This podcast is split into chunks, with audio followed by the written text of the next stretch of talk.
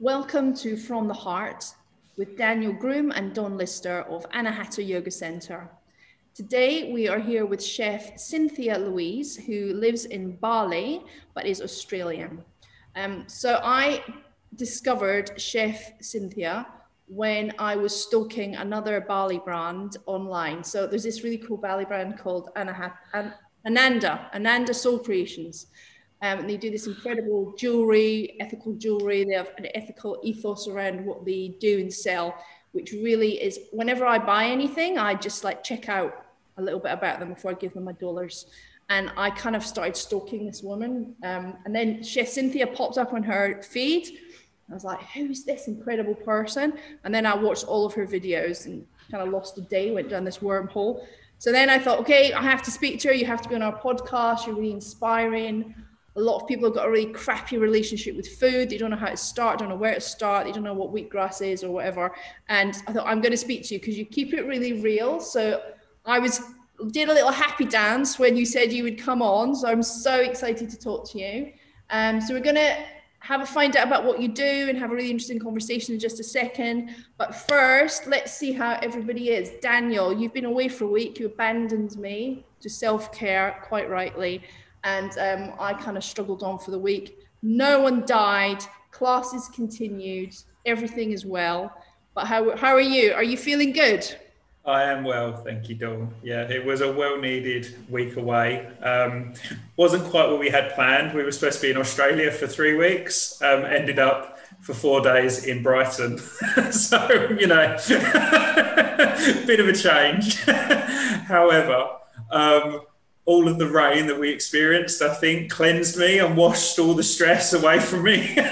Wasn't how I was expecting to de stress, but it worked very well. And I was just fortunate to be able to spend a bit of time with some friends that I haven't seen because of all the lockdowns that have been going on. I haven't seen them this year at all. So it's been really, really lovely to just connect with them. And I feel like a new person. So thank you for looking after the business for a week, Dawn.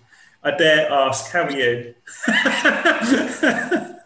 you know, as I told you, I had a bloody week. I had, that kind of week. And, and my mother in law, who I said, I think in the last podcast, has moved in with us.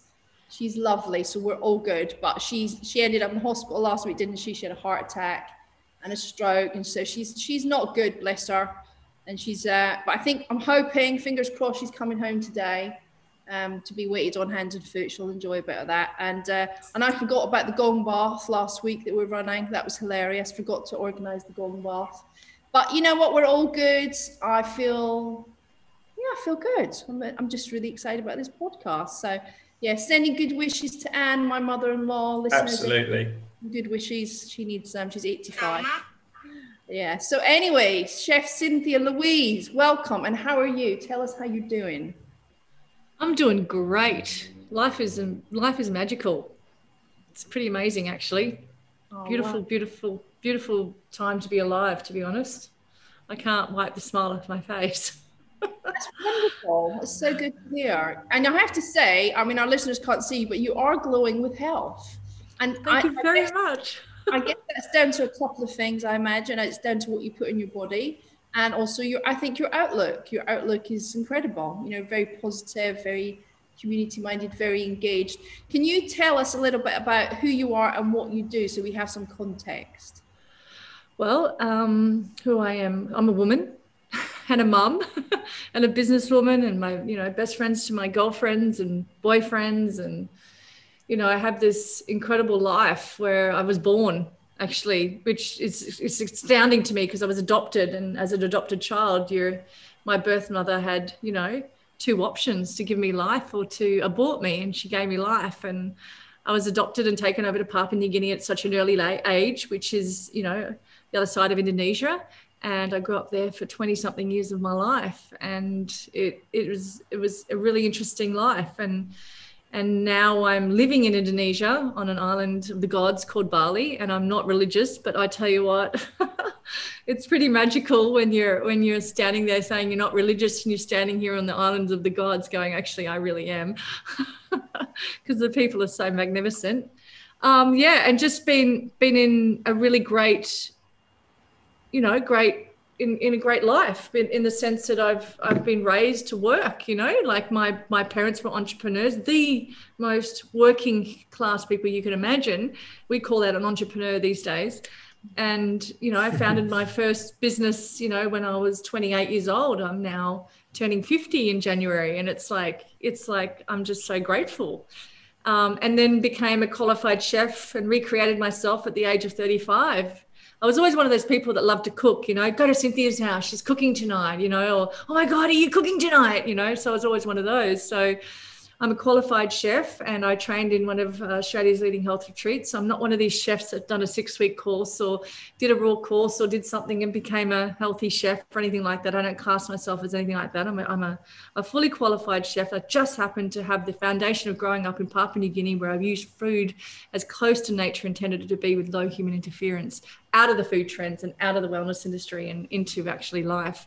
So I have that foundation. So my career exploded um, yeah, at, at, at about uh, 38, yeah, it just started to happen for me where I made that happen actually because I wanted to to be, you know, someone that could pass on what I was generating every second of the day. So that that's who I am. Wow, that's incredible.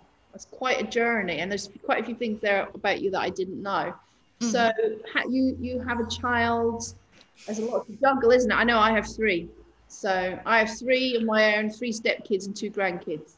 And um, I'm also, I've also just turned 50. So I think we have a lot in common. Um, yeah. Well, my child's 26 or 27. I can't remember. One of those. He's gone. He's been gone for years. He's, he's living his life since he was 17. Like he's my mate. I don't have, I live on my own and I don't, he's in Australia and actually he barely talks to me. appointment with your kids when they get older, don't you? Unless they right. Unless they need something, then they're there pretty quick, pretty swift. So funny. So I, one of the things I noticed about um, you on your Insta page, because that's where I first found you, was you re- really big into collaboration. That's quite a big thing for you. You, what, mm. can you talk a little bit about that? What does that? How does that come into your life? What does it mean to you? How does it? How does that work? Oh, you know, like together we're better, right? You know, I, I just I'm, I'm I know my skill set and know what I'm good at and I'm good at a lot of stuff. I'm actually really freaking great at a lot of stuff, but there's some parts that I'm just like it's not my flow, and uh, and it's not a weakness. When once you know in my early 20s when I started my own business, I thought it was a weak, was a weakness, and then I learned very quickly that the right partners and collaborations can not only enhance your heart but it can enhance the learning journey you know? It's forever teaching forever learning forever learning forever teaching. It's a it's a really great saying that i learned a long time ago. Um, and it and it just it's just it is that. And i love that. And i love that about collaborations. Um, the people i collaborate with and continue to are, are, ones that you know i can sit across the screen and go how the fuck are you you know what's going on? You know and just just be me and and not have to to shift and lift to someone else to get a partnership and that's kind of how I, I, I operate it's great it's a really it's a really great um, feeling to be able to collaborate Daniel, you wanted to say something? I guess. yeah, I, I, was just thinking about that idea of collaboration, and that's something that we really, really, really kind of try and embody, Dawn and I, because, like you said, we're so good at certain things and other things. We just need other people around us. You need different perspectives. You need different ways of pulling resources. And and that idea of actually not being fearful of collaborating with other people i think is a is a really really powerful thing because so often people become very siloed and almost kind of miss opportunities because they're fearful of sharing with others and I think to have businesses that are so open with being able to share and not being afraid of competition and not being afraid of actually saying, you know what, I'm good at this, but I'm rubbish at all this stuff. You know, we don't have to be good at everything. It's actually about making sure that what we deliver is sincere and from the heart and and ultimately not not harming anybody. Yeah, I love it. Perfect, perfect, perfect analogy. Yeah, it's it's a beautiful thing to be able to um, stand in the presence of someone you know, participating beyond the I, you know, I do this and I make this and I and I, and it's all the, the abundance is not in the I, it's in the, it's in the mundane. You know, I was asked yesterday, I was doing an interview yesterday, and um, we're doing some filming, and he's the, the director said to me, "So I'm going to ask you a question. Is like, what do you love about Bali?" I'm like, "This right now, this." And he goes, "But we're just we're having a conversation about the job." I'm like, "No, no, you don't understand. This is the shit that I love right now. Just chilling out here in my cafe with the team around me who are my friends and you talking about something quite extraordinary. That's that's it. And they're like, oh man, that's really good, but I don't know how to. I can't, they can't. People can't handle that because they're like, "What do you like about Bali? Do you like the ocean? Do you like the sunset? You know, the sunset to the south or the North Bali, or do you like the waterfalls? Do you like the culture?" It's like, "Oh man, I, I love just right now."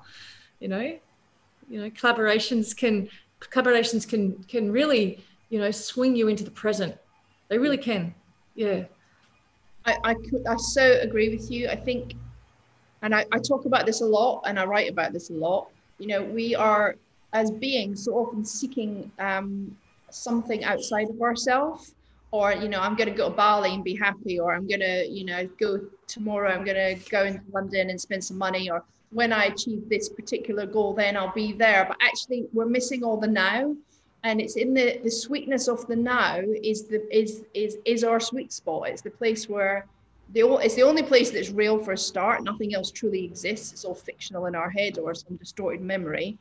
Mm. And now is the bit that we, that we want to remember as we go forward. You know, as you go to the end of your life and you look back it's all those beautiful moments of interaction with other human beings. They're the, they're the special thing. It's not what you own. It's not what you've seen. It's, it's who you've seen it with and what you've done. It's that that connection of souls souls that happen.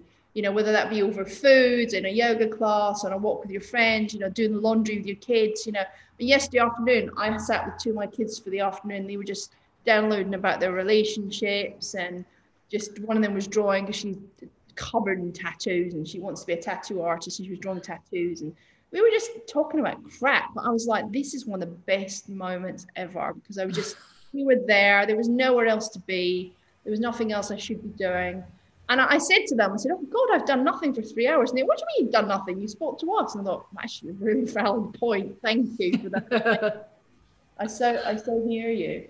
Um just just coming back to a little bit around your, you, what you do and your, your, you know food, the stuff you do around food. We we did a podcast um, last week with somebody who is a psychologist and, and a yoga teacher, and she was speaking about body image. And I know that's something that comes up for you in some of the stuff you put out in your social media. Um, can you talk to us a little bit about your view on body image and the relationship with food and bodies and how we how we look at ourselves? Well, that's just it. It's it's like I don't have a view because I didn't grow up like that. That's the, that's the extraordinary part about my voice is like I didn't have that. I didn't have I didn't have the books and the magazines and the the the, the teenage kids and around me and the the many seasons of fashion and the and the you know the many types of thighs, inner thighs, outer thighs, the ass, the boobs, the up, down. I didn't have it. I just didn't have it. I ran around my whole entire childhood and adulthood with no shoes on in villages and out the back of my dad's workshop running amok, you know, being covered in head lice and catching Hep A and Hep B and Hep C and getting malaria and dengue fever. And I just didn't have that vibration. So for me coming to Australia and being confronted after seeing many deaths in Papua New Guinea and people starving and dying of, you know, malaria and just unbelievable greatness that I saw to having a stunning human beyond the physical form of realm of what we know as perfection, saying how disgusted they are in their ass, thighs, hips, boobs, face, chin, arms, legs. Shocking, shocking to my system and I could never, I could never, I, I, I to this day, I, I don't understand that. And so when I hear my girlfriends around me talk about, oh, I shouldn't have eaten that, or oh, I wish that my boobs, oh, I got this like thing here, and oh man, it just, it just goes, holy shit, like, oh my god, like, how could you? In my head, it's like, how do they not see what, what is like? How how do they not see them, themselves internally they're only focusing on the external. How do they not see that heart and that liver and those lungs and that pancreas and those eyeballs and those nipples, which are an organ, and those amazing parts of us that we can't see? And it shocks me to my core. So my my voice comes from bloody shock, to be honest, and um, and I am and I'm constantly confronted by it in an industry called the wellness industry, which I personally can't stand. So I stay far away from it as possible and stand in the prevention industry where, you know, it's not really talked about that much, where one and one is privileged to be alive. And the fact that we have this moment, which will never happen again, and is is is that enough? Or is it so I, you know? And so I shine in from basically borderline aggravation and um, you know, just it's annoying it's annoying it's annoying. And and then if i go to one of my girlfriends who's had um, anorexia proper anorexia i'm talking hospitalized proper anorexia and she's talking about it now and you would know her she owns Ananda Soul Creations and having her in my life and her voicing her body issues and being a part of my world and meeting her and introducing her to her internal self that's how we became friends um, I watch her evolve into falling in love with her internal. It's beautiful. It's fucking beautiful. And then from there, it's like, wow, your voice is incredible. And she is, uh, uh, uh, I get goosebumps thinking about it. She is falling in love with herself. You know, it's an interesting thing, isn't it? I can, and I can feel the goosebumps myself as soon as you started speaking about it. I kind of had this moment of tingly all over. I, I, mm. I completely hear you this is the thing, isn't it? It's people have been taught to see themselves as other. You know, they they're not pointed inwards to their soul and the magnificence of that space. They're they're pointed outwards to say you aren't good enough unless you you match this. And it's a way of keeping people on that consumer cycle, isn't it? You need this lotion, you need these new jeans, you need this next pair of trainers, you need yeah. um, this particular yoga mat, you need to be a size eight, 10, whatever the current trend is. I mean, I think it's moving more towards curvy this week. And next year it'll be skinny again. Who knows? There's yeah. no conversation about, well, what's, but tell me who you are, you know, and no, com- no way of moving people inwards to, to, you say she's falling in love with herself. Yeah, she is. It's ma- it's marvelous to watch, and I don't even know if the word is anorexia or bulimia. I don't even want to label it, but she she does in her blogs now, and she's talking about it, and she's, you know, I've seen photos of her in a skeleton, and and and and she really is falling in love with herself. She really really really really really is. And it's a promise to herself you know? But oh my god what a courageous soul to to rub your body and to hold it in the places where it used to make you feel ill i think that's such a beautiful way that you've described ultimately what so many people are looking for now, which is to really deeply love themselves and how to take real personal self care to that next level. You know, again, our wellness industries tell us that we have to be doing it in a certain way. But actually, the only way you can do that is by looking really deeply into those really dark places. And no product can help you, no product can save you no you know nobody's advice can be any better than actually what you know intrinsically within yourself which is actually that you need to be loved and mm. and and and finding the way that you do that or the the the multiple ways that you do that whether it's through the food that you feed yourself the the mindset that you apply to what you do the the practices that you may choose to uncover and the company that you keep is so important, isn't it? And I think that is ultimately what is scary for marketeers, for the wellness industry, for fashion magazines, is actually you need to show the dark sides, you need to show the grittiness, you need to show the uncomfortableness, because then people will get it. Because they're yeah. just being they're being feared into buying things, aren't they? Oh yeah, totally. It's and I know, you know, I'm, I'm sure we've all we've all purchased those things in the past or or, or found ourselves kind of going down those rabbit holes of starting to believe it. And actually, it's only when you have conversations like this when you start to realize actually there's so much we can do within ourselves. Sometimes we just need to have those people around us just to give us a little bit of a nudge in the right direction, or you know, we need to have those moments of realization or points where we hit rock bottom, and mm. then we can start to build ourselves back up again.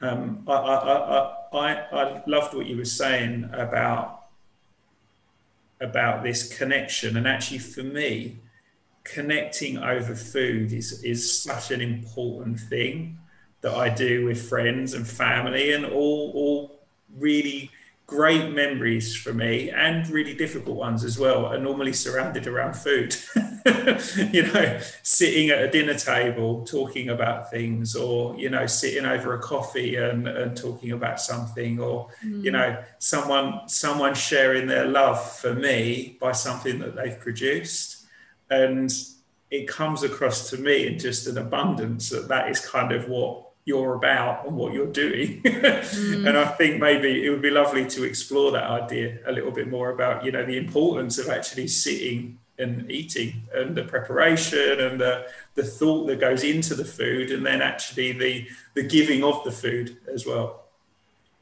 Yeah, it's an interesting process. I really am my own teacher on energy because I've I've got this recipe, right? It could be a mud cake or it could be, I don't know, a soup of some sort.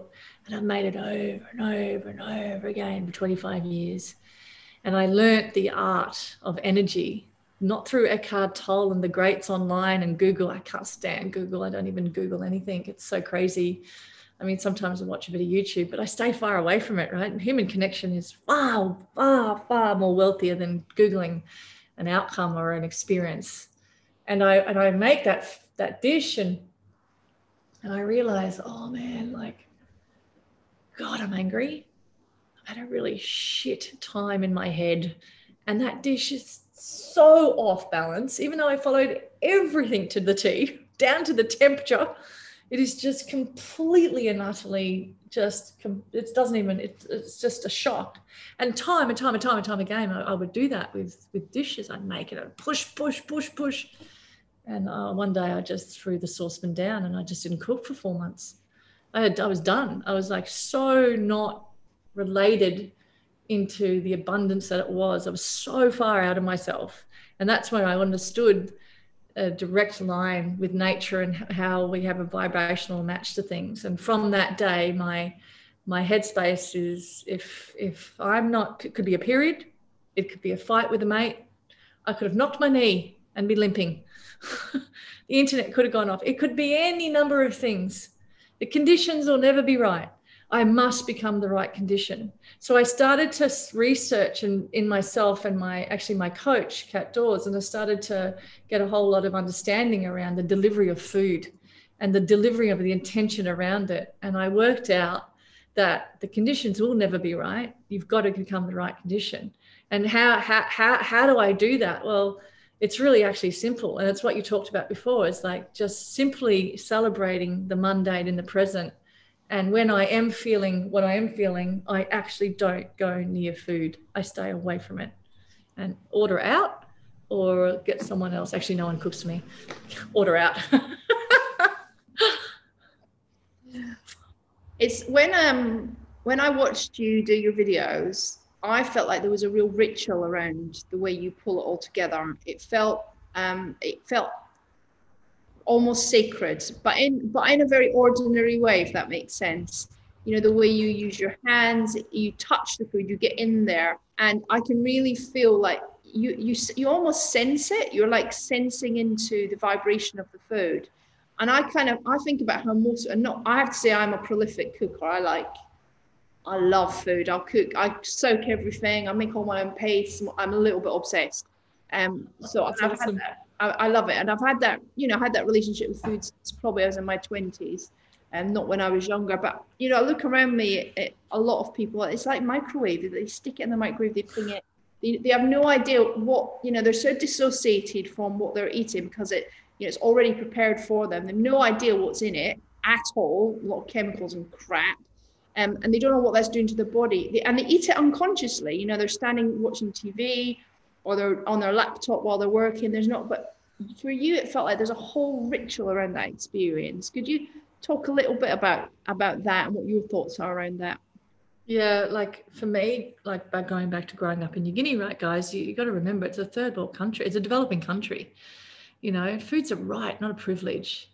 And for me to be in a mood to cook like that, it's actually disgusting. It's wrong for me. It's such an I thing. I, you know, like I can't stand that in in myself is that I do that. So I I, re- I really come to a deeper understanding and acknowledgement that when when one has um, forgotten, I like to say more than I like to say, you know, they're not educated. They've forgotten um, around the, the importance of survival food is one of them, breath is one of them, water is one of them. Um, you know, we gravitate to choose things that we don't understand. And we don't do it on purpose to hurt ourselves. And, and we don't do it because an industry is telling us to. We, we simply do it. We simply eat because we're hungry. We no other reason. And we've just forgotten where we come from. And and that's what I teach. I really do bring that presence back into where I am. Like I'm in my studio now, and when I'm in here filming, it's like, wow, like, you know, you're, you're getting really scattered, Cynthia. You know, you're, you're, you're out of yourself. You know, bring yourself back for a minute. It's like, wow, and then unfold it. And then when I when I watch other people order out uh, food, like you just said, that's not in its real form and it's disconnection from its you know original source, which is nature, and they become slowly addicted to shitty fat, shitty salt, and shitty sugar and then the cycle you know goes through to disease in the body and whatever. I think to myself you know like if if if one can understand the simplicities of the abundance of simply living they would then choose the abundance of living food. I just know that. I have i have faith in that in that area so much. And and, and once i didn't i was very dogmatic around it. I was a really rough 20 something in my 20s, you know, I was a radical vegetarian and I was actually quite painful and dogmatic. And it wasn't until I got into my 30s, it was like, no, no, no, no, there's no food fight here. You know, it's only a matter of nurturing and nourishing the human to show them the difference between this and this and giving them an opportunity to have a conversation around it instead of pointing the finger at what's wrong and what's not. Yeah. I couldn't agree more. I think um, two two of my girls are vegan, one of them's quite militant about it. The other one not so much so. And I'd say there's definite difference in the relationship with food. Um, and I think you know it is it is vibrational, isn't it? You know, we're bringing life into ourselves, and I want to do that with reverence. You know, and I know I've had my food issues over the years myself. I had very severe anorexia myself as a as a teenager up to I was about 19, suffered with bulimia till I was about 30. And I remember just one day realizing I'd got to a place where I cared more about myself as a being than I did about how I looked on the outside. And I, am sure it was the years of meditation and yoga that brought me to that space where I cared enough about myself to stop purging. Um, and then I developed this real reverence around, well, if I'm going to feed myself well in the same way I read certain things I wouldn't read other, watch certain things on TV, won't watch other, have certain people in my life, not others. I did the same with food. So, and then it became, well, no food's bad, but what's the best for me? And I, and I really developed this like intuitive way of eating. So I kind of, well, some days I'll be more veg based, some days more protein based. And um, I, I mean, I don't really understand it because I'm not a chef, but but that kind of I feel like if you love yourself deeply, you will only do what's right for yourself, and then that the more you do that, the more that that experience seems to grow and become organic for you. Um, why do you think it is that people? I mean, you might not have an idea, but I'm curious what you say. Why people have developed such a disconnection with you know how we feed ourselves and how we look after ourselves uh, you know, there's there's there's lots of feelings I have around that, but at the end of the day, oh man, like science is clever. It's actually really clever what they can do with ingredients, food-like substances, and you know, the smell of KFC when you drive past it just makes you salivate. There's something about a, a sausage sizzle at the hardware store in Australia that just brings salivation to my mouth because it's full of um, flavors and colors and yummy salts that are just so dangerous, you know, to the to the human body. It's like we're, we're clever. Humans are clever. We're very clever. You know, those senses are just activated. Like, you know, you walk past a, a fish and chip shop and that, you know, something happens to us, right? And we just follow the trail.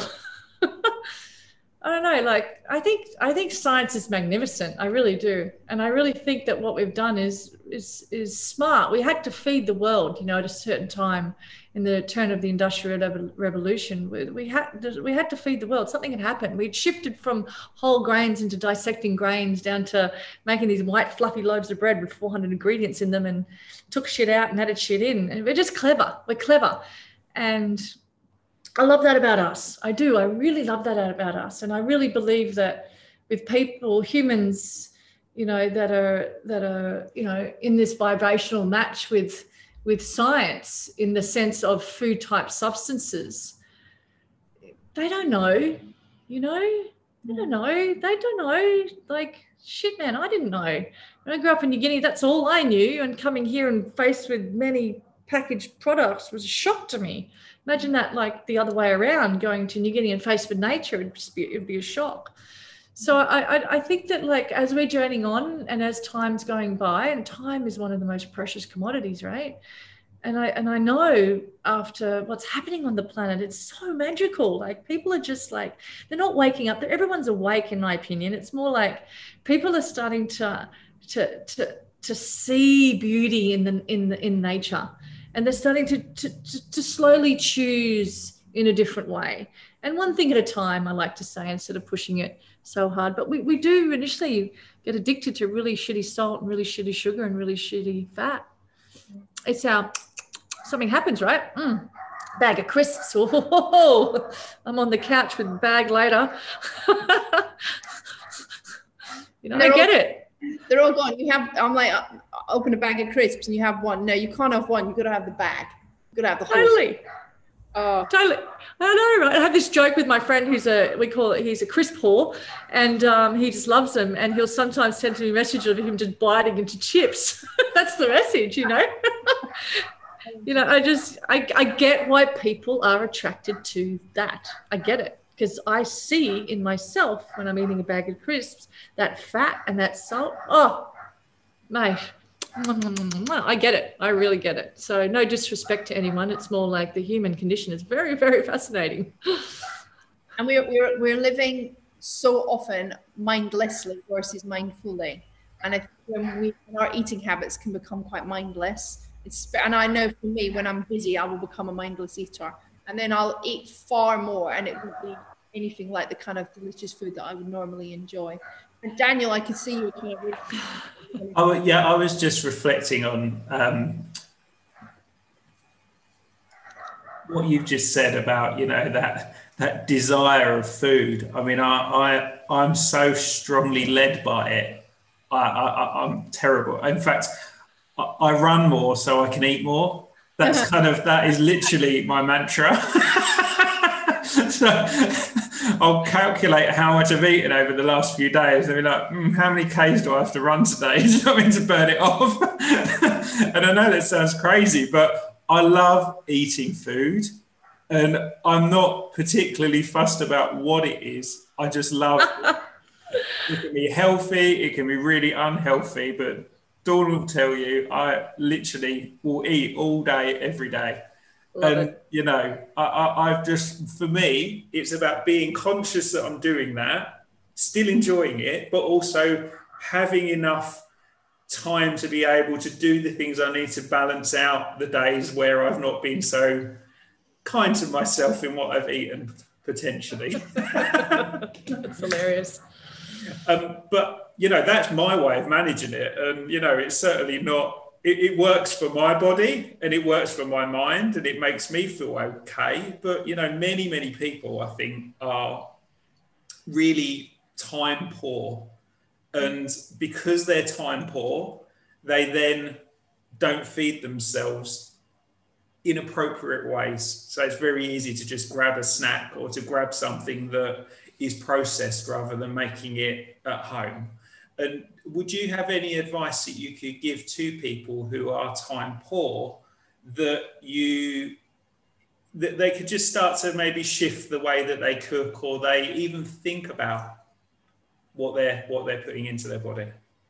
Yeah, so I'm going to remove the recipe and the food and put it over there because that's the easy part. It's creating for me. It's you know what I what I bring to the world and how I teach is creating your own inner health contract. You know, and it's very important.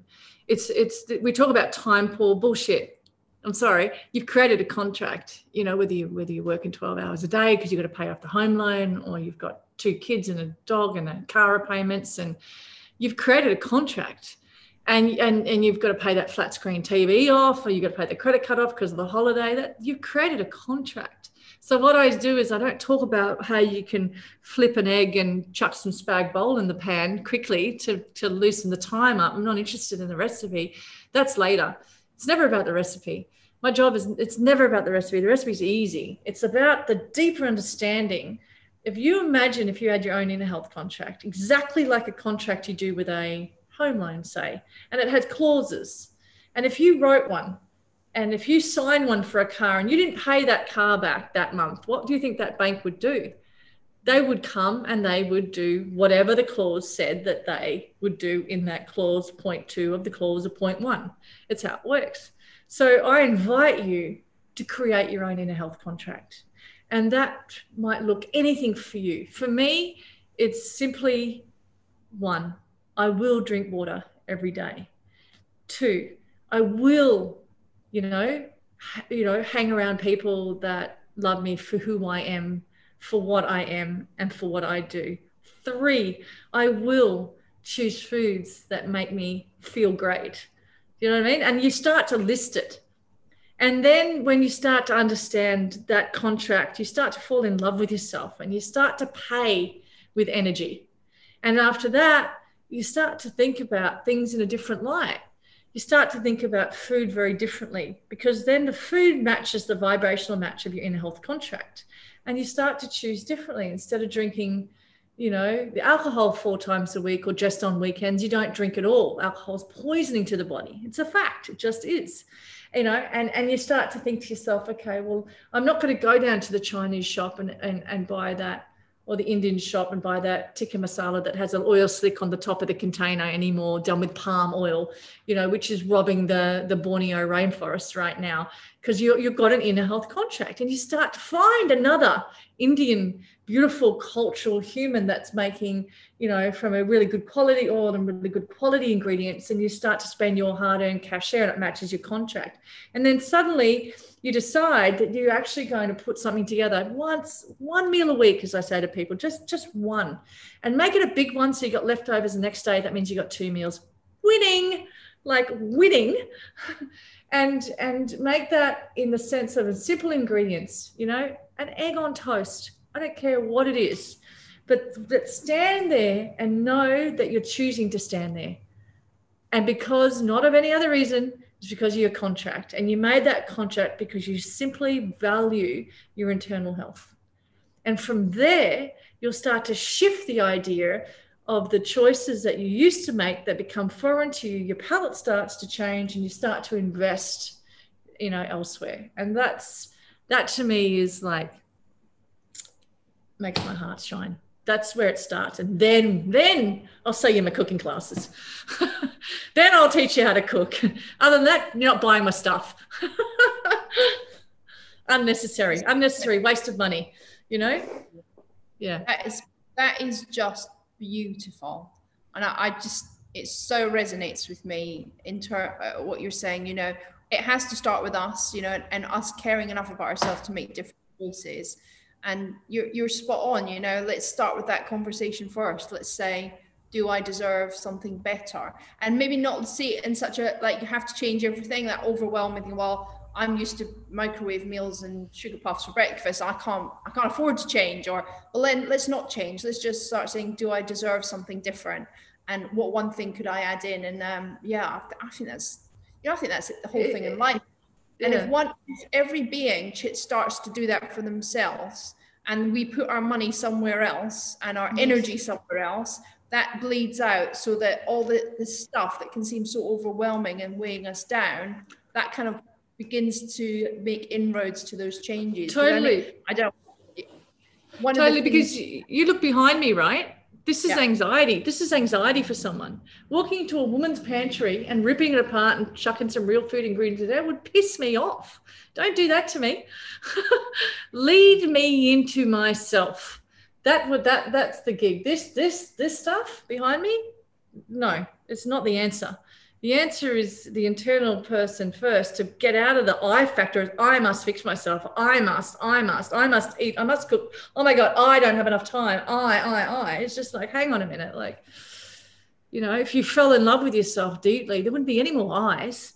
It would just roll out in a natural occurrence of a vibrational match to the beauty of abundance that we get to bloody be alive, really, at the end of the day, which is magnificent. Oh my God, can you believe it? We're still here. It, you know that's just so beautiful to, to hear you say that because there's that real sense that really comes over from you of that celebration of being alive and being you in this moment. And i feel like for a lot of people they're kind of dragging themselves through life literally you know dragging their exhaustion their tiredness their fatigue their their sense of lack they're not good enough um you know dragging themselves to the weekends dragging themselves to their next holiday. And um you know to, to celebrate where you are right now is the sweetest gift we could have. Do you, do you feel, um, and Daniel, I'm, I'm sure you've got an opinion on this as well, you know, like this whole COVID situation that we've all been living through, I feel, I feel like it's making people reassess the way they, not just the way they eat, but the way they live and prior where they put their time and energy. I think that for me feels like the gift that's come out of this hor- horrific situation. What do, you, what do you guys feel about that? Oh, I don't. I don't. I live in a country, mate, where I don't, we don't even talk about it. it's Wow. it's yeah. Um, I just we don't. We look. I look. You know, oh, Indonesia. Wow, it's driven by tourism, especially Bali, and the people of Bali are in their villages right now, very content. After being extremely worried, they're very content. So we it's not. We don't have. It's hard. It's a different world here it's it's exactly how I grew up in New Guinea. It's a very different world, and presence. You got to understand, the Balinese people are present all day. It's painful to be around. Trust me, because we're gotta go, go, go, go yoga at five. I gotta go to that, got that interview. Oh yeah, what, what's what's the notes? You know, we're they are present and they bring a, a, they bring a vibration to this island like I've never felt in my life. I don't walk down the street and see you know Ibu Jero and say, "Oh, how you going?" You know, with the COVID, it just wouldn't come out of my mouth. Or uh, you know, if I went into the village, I actually I went to um, a few weeks ago into this really remote place on this farm. COVID wasn't even there was no there was just it was just not it, wasn't even oh, I sent to my assistant and said, Do you reckon they even know about COVID? She's like, no. I'm like, this is this is great. so I have no comment, but uh, look, you know, sometimes I do go on Facebook and you know, oh geez, people are full on, aren't they? Sorry. they just No. are. I, I agree. I mean, I think, I think uh, I, I, I'm jealous. I want to move to Bali, but actually, not the answer. Pieces within. But there's, there's a huge amount of fear. There's a huge amount of fear around it. But I feel like I, know that fear can be a window into a deeper understanding if you let it be. So, and I'm seeing more and more of that happening. You know, the, the harder people have been pushed to, you know, strip back from what's been their normal existence and to look at look at themselves and their behavior and their actions they're getting the opportunity to open up and let go and say well and they're more connecting with food. That's the thing. Like food people are cooking more massively more. They're experimenting. They're looking at their ingredients. They're interested in well where did this come from? Did this come from abroad? Did it come locally? Can i support this local farmer? I'm seeing these kind of conversations happening all over versus just around my small group of friends who maybe already did that anyway. And I think I think that's incredibly exciting. Da- Daniel, what do you think? Do you feel I- like that? Yeah. I've, uh, well, I, what I've noticed with people that I've you know been in contact with is there's been kind of two two streams of ways people have gone. They've either completely engrossed themselves in distraction, so they've they've been working hours hours longer than they've ever worked, um, and not through any fault of their own. It's just they're maybe in a in a in a job that is in, is is needing them to have even more attention. So it's easier to keep distracted by that thing that's kept distracting them than to be present. The other people um, are ones that have really embraced this opportunity of change and have really allowed themselves to sit in the uncomfortableness of what's happening and to see the difference between those two sort of groups of people is quite stark now. Um, and I, I've personally noticed a lot. I've got a lot clearer around my boundaries and around what I am allowing to interfere in my time anymore. And whether that's work, whether that's social media, whether that's spending time with people that I choose to spend time with, or people that I have to spend time with that necessarily I don't want to be around that much, but I have to because of certain circumstances. I, I think I've I've personally found myself being very clear around actually I've only got so many hours in a day that I'm willing to give. And my self care is the most important thing. And I think that for me has been the real learning out of this is actually mm. I can't do any of that stuff unless I'm looked after. So yeah, it almost the, goes back to what we've, you know, been discussing the whole way. Yeah. Through. And the Balinese people are, are, are, are you know, just putting food on the table there's no other discussion. Seriously, it's just survival, straight out survival, and, and it's actually thrown thrown them into a romance romance of the land, which is which is where they initially came from. You know, and and and they are they are natural community anyway because Balinese family. So what happens in Bali is you when you get married, when a woman marries a man, you move into the man's compound, and you've got your mother-in-law, your sisters. You know, it's a whole compound so that so they've always been like that. So they don't have this struggle. It's just more survival with the ones, you know, the humans in the in the tourist industry that's affected them in such a way. But other than that, everyone's just it's very different here. It really does smack you in the face with flavor. You know, it's very, very different, mm-hmm. very different. You know, and I, I don't know what's really. I'm like I've said, I'm not a big one of, of googling stuff, but you know, I'm sure there's a lot going on out there that's not nice. But again, everything pointing back, if we allow it to, everything pointing the way home. Every moment to moment experience is a is a window home if we allow it to be. So I'm, I'm kind of hoping that we will continue to see that, you know, going forwards. Um, can I? I just want to ask you one, um, two more questions. First one is, if you could talk to your younger self, you know, the, the part of you before you started, you know, discovering where you are now, this sense of openness and peace and self-love, what would you, if anything, what would you say to that to that younger you? You know, I used to always say say when I get asked that question in the interview, was like I should have gone to school because I didn't. But now now I say is, oh, you know, you you were really safe all along. You really were, and you were loved. And I think that that's one thing with adopted children. We make up these terrible stories. They're fabulous. Like we've got volume one, two, three, and four happening, you know, like, so yeah, just knowing the safe. Yeah. Yeah. And loved. And, and what would you say, the other thing is, what would you say your main self care regime is that, that you do to make sure you're okay? You said you drink water. What else? Oh my God, stop. Like, Cynthia, don't contaminate the present moment with your futuristic, your futuristic, you know, perception on the on something that hasn't even existed yet. That is my proper self care. That is it. I probably should move my body a little bit more. I'm a bit slack like that, um, but yeah, that's it really that. Living in the moment and drinking loads of water. I think that sounds like I think that sounds enlightened. That's perfect. Absolutely perfect.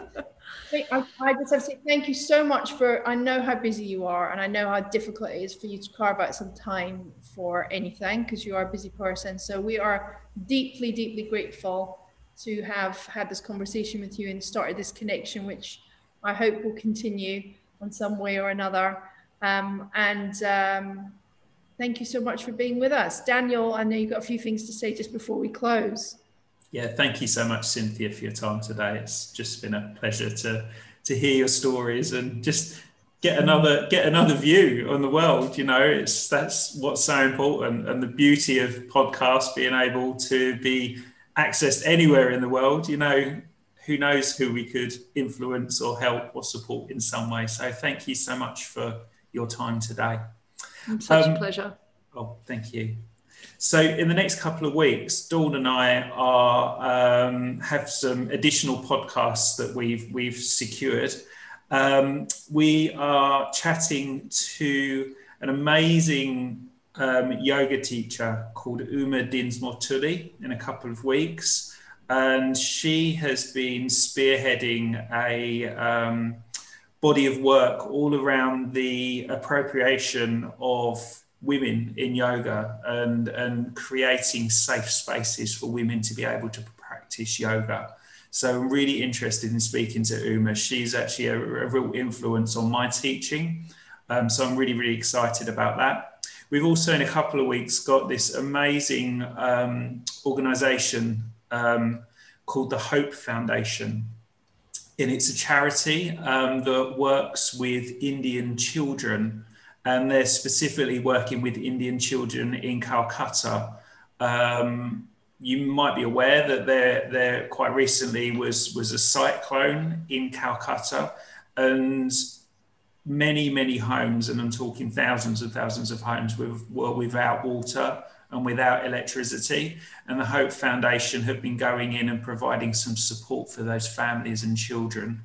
So um, the Hope Foundation is a yoga organization and it's it's run by um, a whole body of, of, of quite famous people, but then also yoga teachers and and what they do each, a couple of times each year is put on a yoga party. It used to be in a garden, but obviously with COVID lockdowns, it's been unable to happen. So they did an online version this year, and it was a real success. Folks. So we've got um, the three people that head up the Hope Foundation, who's Simon Lowe, Vicky Stevenson, and Ruth Westonby. They're coming in to talk to us all about that amazing work that they're doing, to tell you all about how you can sign up for their online classes with all these amazing world renowned yoga teachers and how you'll be able to donate if you have any spare cash at all.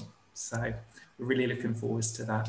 So we would encourage you, if you can, to subscribe to the podcast. Please do leave us a review. And if there's anything you want us to talk about, then please do let us know. Until next time, thank you so much for listening. Thank you. Have a good week.